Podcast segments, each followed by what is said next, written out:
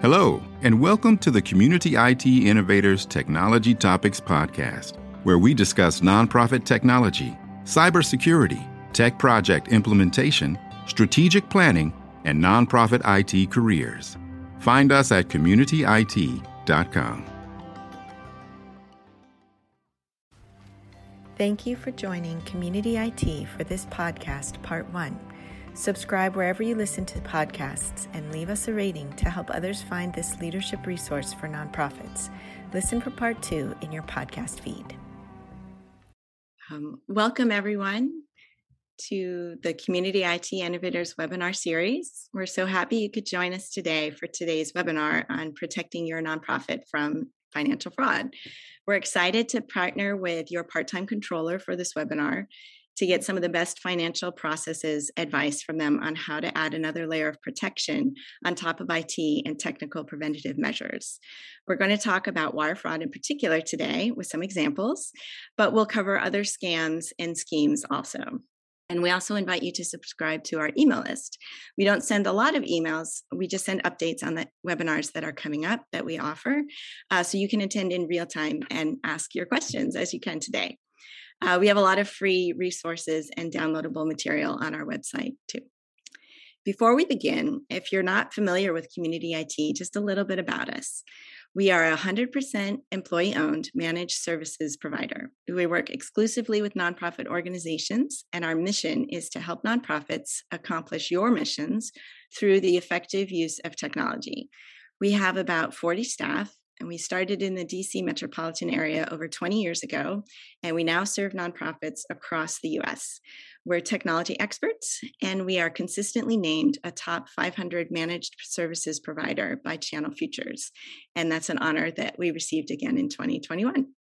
So let's get into the webinar today. And I'd like to start by introducing myself. Uh, my name is Carolyn Woodard, and I'm the marketing director at Community IT and also the moderator for today's webinar.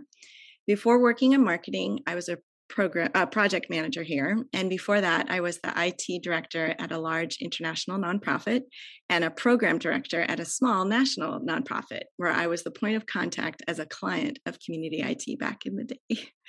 So i have been on both sides of the table and i love how community it has a lot of staff here with experience working at nonprofits and we really get the community and the constraints and opportunities and needs Many of you submitted questions at registration, which our panelists will do their best to answer. I'm joined today by Carol Melvin from your part time controller, YPTC. Carol, do you want to introduce yourself? Thank you, Carolyn. Good afternoon. My name is Carol Melvin. I'm a senior manager and market leader for YPTC's Washington, D.C. office. I began my career as an auditor for Deloitte, and I am a CPA, uh, much like many of my colleagues at YPTC. We are ex auditors, and many of us are CPAs.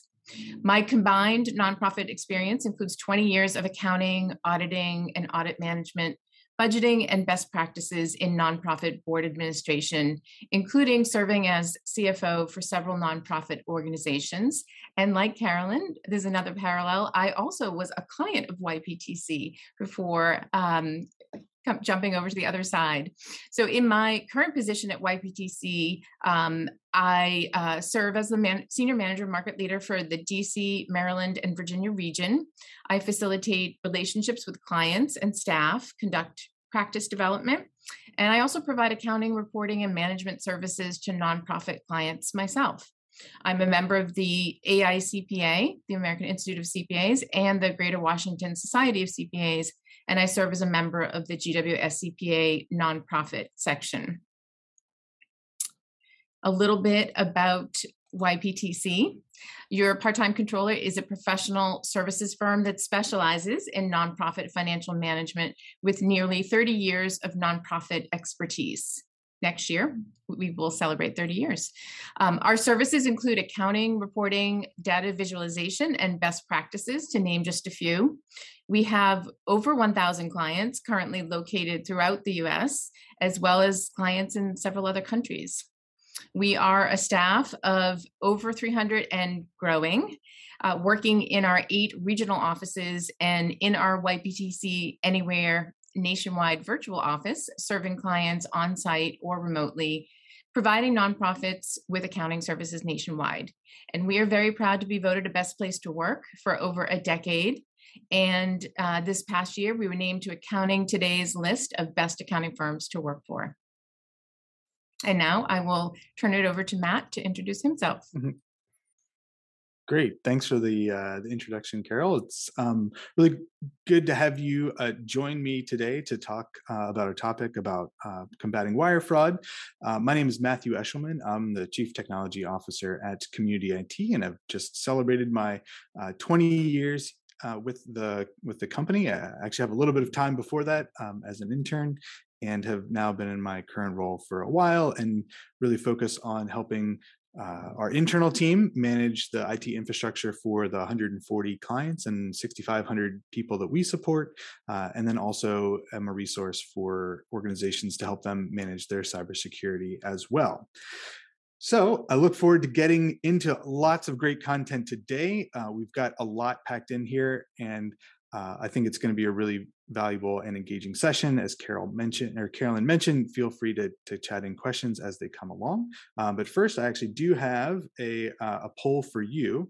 Uh, would love to get a sense of who's attending the webinar uh, today. So go ahead and just take a, a, minute or so to quickly respond in terms of what is your role uh, at your organization, you in the IT department, finance, uh, operations, other um, admin.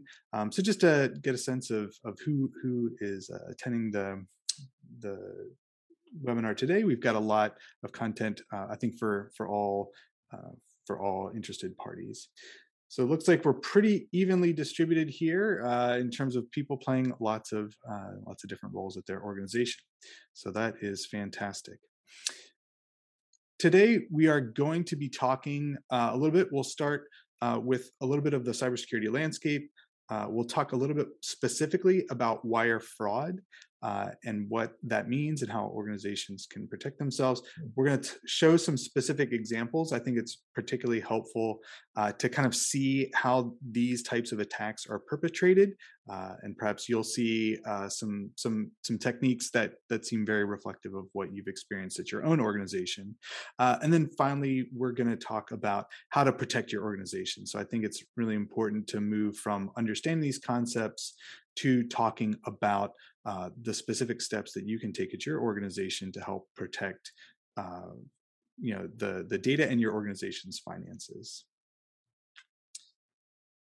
So jumping in and talking a little bit about the cybersecurity landscape if you've been uh, on our webinars some of these things may seem uh, we like to start with laying this groundwork so what we see as an organization as i said that supports about 6500 nonprofit staff is that we see that there are persistent and ongoing attacks uh, against your online digital identity. So if you can log into something from the cloud, uh, it means the the bad guys can too. And so uh, we see that happening all the time. Uh, we also see that organizations are targeted with really sophisticated um, spear phishing, and we'll go into that in more detail uh, as part of the presentation. We also see that organizations are uh, targeted because of the work that they do. Uh, mostly that applies to, to kind of think tank and policy groups. Uh, I think especially with some of the current political environment that we are seeing now with uh, with Russia and the Ukrainian threat, uh, we're seeing organizations that work on international uh, issues specifically targeted. Um, and then we also see schemes targeting vendors such as ourselves, and I think vendors like YPTC as well that have access and insight into a great number of organizations. So, you know, organizations like ourselves are targeted as well. Um, we also see that you know organizations are not always aware of all of the new security tools. There are lots of good um, products out there that can help organizations combat these increasing security threats. Um, and i think we also see that nonprofit organizations generally have fewer cybersecurity fraud controls in place um, we also know that nonprofits, a lot of nonprofit organizations have not taken those proactive steps to implement things such as an incident response plan. And so that data uh, comes from NTEN's cybersecurity report uh, from back in 2018. Um, and so that is a is something that we see pretty commonly uh, across the organizations that we're working with. Um, and then we also know that there is a real impact to these financial uh, a real financial impact of these threats to nonprofit organizations. So fraud is not just something that happens to somebody else or happens to only big organizations, um, but we see that data from Kaspersky's small to mid-sized business impact shows that there are direct costs of about $149,000 uh, associated with cyber incidents. So, Carol, are there things that you see in the work that you do as well here? Yeah, and that that really mirrors what we are seeing, Matt. So we know that nonprofits can be particularly attractive targets for fraudsters. Um, we know that you know often executive directors who are passionate about their missions are often naturally trusting of others who share their interest or at least pretend to. Um, and board members um, who are dedicated and talented in their particular fields may not be as well versed in financial issues and internal controls um, in some cases and we also know that um, nonprofits of all sizes may have limited resources available to address the internal controls. So that $149,000 that you mentioned could potentially be very devastating uh, to some of mm-hmm. these small nonprofits. Um, and this makes them vulnerable to those who use as, as an opportunity to commit fraud and and as you said nonprofits are particularly vulnerable because they think it will never happen to them mm-hmm. uh, we had one case um, of a client and this was in the early days of the pandemic um, seems like a long time ago, but in the summer of 2020, uh, one of our clients, and um, and this was in the news, so I'm not breaking any confidentiality here, but one of our clients, uh, Philabundance, uh, who provides food to people in need um, in Philadelphia, where they were scammed out of nearly $1 million in a cyber attack. And this was at a time when they were serving far more people than ever before uh, because of the pandemic. And, you know, here they are serving this great need. And then to prey upon a, a social uh, philanthropic organization, it's, you know, it's almost unthinkable, but that's why we're talking about this because we do have to think about it. Um, so we'll discuss this, you know, the details in, of this case a little bit later in our presentation. But um, as you said, Matt, these uh, the phishers phishers who targeted Philabundance, they were sophisticated, um, and um, and and it can happen to um, to everyone. Mm-hmm. Yeah. So the data that we uh, you know take a look at this is provided from um, the FBI's uh, Internet Crime Complaint Center. Uh, and so this shows just the increase in the amount of cyber crime uh, over time. So here we can see, you know, starting in 2016, there was about $1.5 billion worth of um, cyber crime activity. You know, you take that all the way up into 20 uh, to 2020, and we're now at, you know, 4.2 billion. So that's a, as uh, Carol helpfully added in here, over 165% increase um, of, you know, kind of direct total loss losses. And so uh, this is not something that that just happens to to somebody else. This is something that happens to you know organizations within the you know within the the community that that we serve, and uh, that rate is only increasing. So you know this is something that we also keep tabs on and is mirrored by our own data. The number of cyber attacks that we see launched against our nonprofit clients uh, is not going down over time, but it is in fact continues to to go up.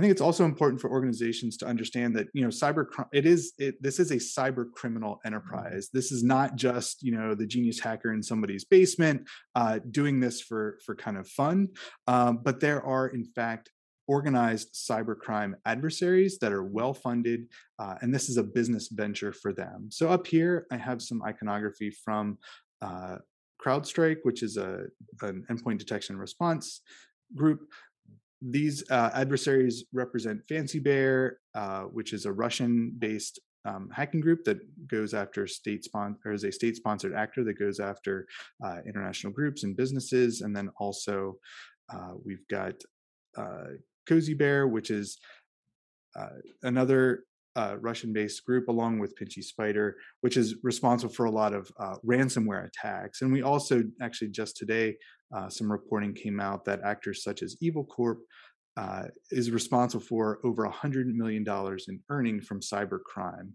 Uh, and so we can uh, under when we think about this as not being you know opportunistic hacking but but really focused criminal enterprises i think it can help to change our perspective and the protections that we need to have in place to help combat uh, these threats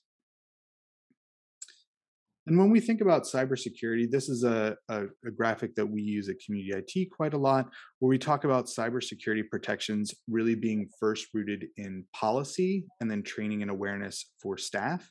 Uh, that's really our, our first line of defense.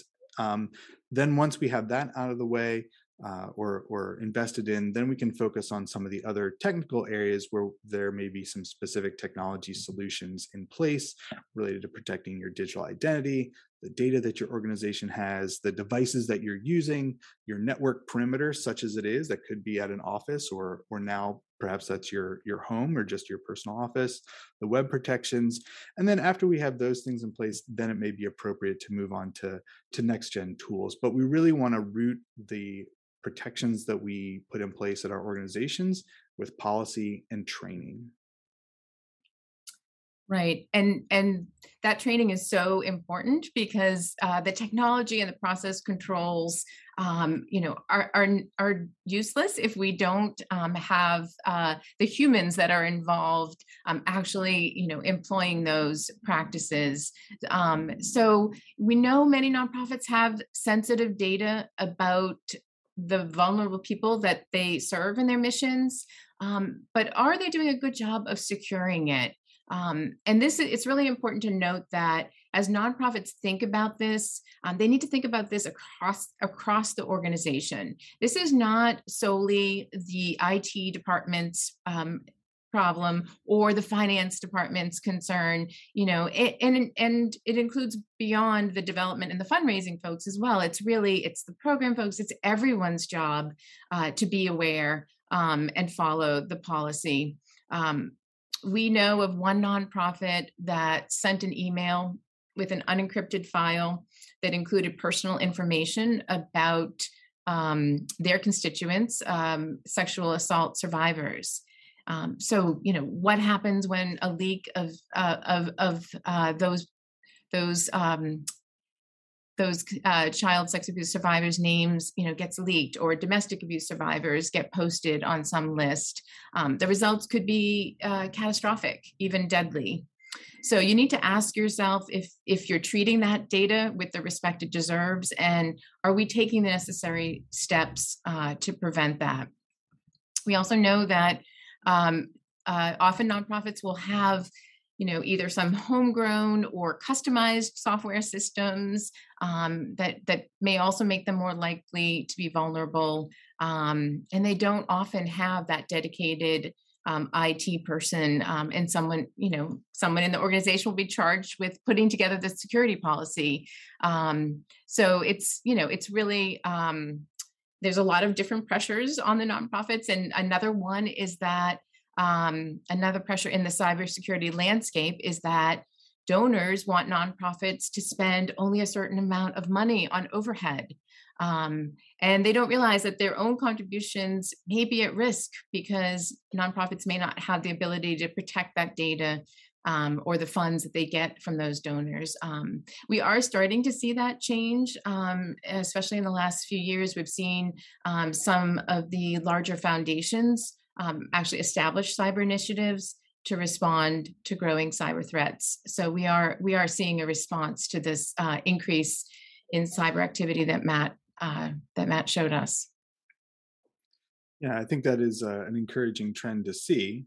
Um, and then I think it's also, you know, I think good that we're having, you know, kind of this joint webinar uh, because I think this is one of those areas where, you know, responding to wire fraud, it's it's not just a technology issue, it's not just a, a finance issue, but it's something that, you know, many different departments need to to work on and collaborate together uh, in order to have the best protection.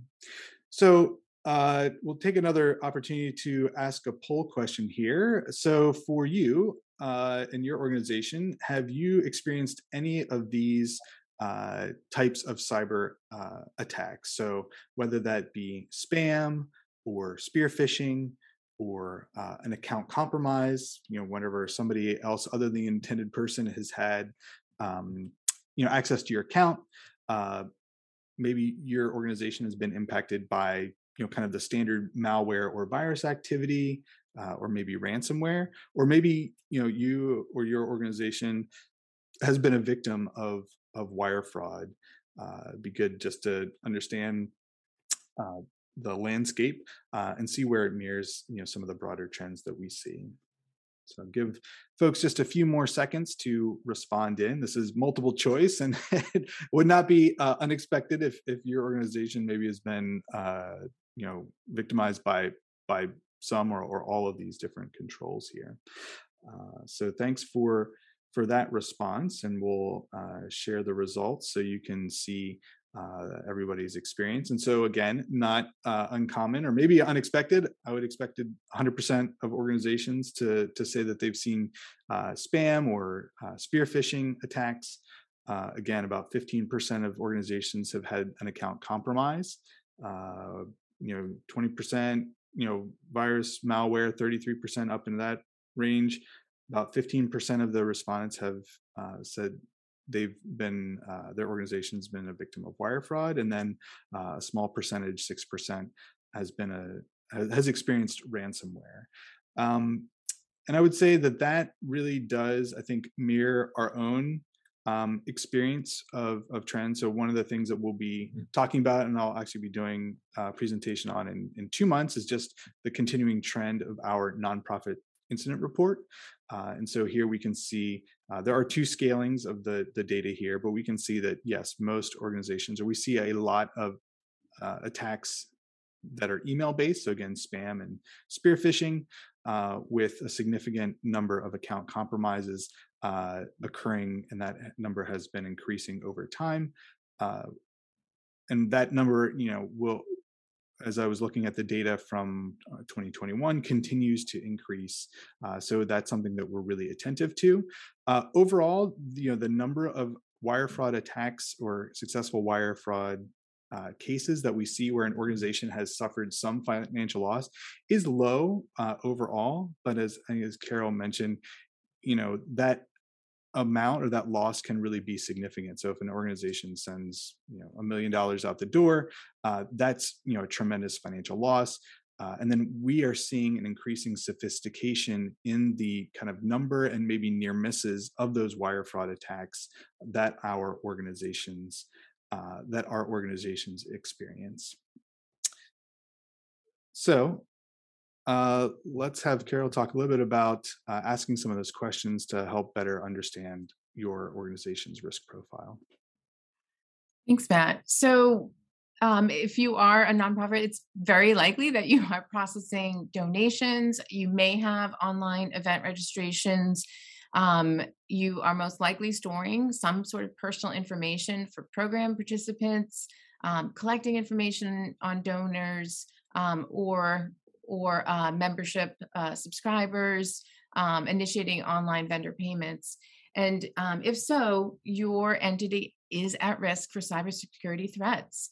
We know that uh, two main reasons that nonprofits are ideal targets for hackers and cyber criminals. We we mentioned that one, they don't see themselves as target and um, therefore don't prepare adequately um, often, and two, cyber criminals as as matt said they're very sophisticated. They view nonprofits as easy prey sitting on a wealth of personal information about their support staff donors volunteers and the communities that they serve. Uh, donor records sensitive client data confidential details about employees are all at risk of threat.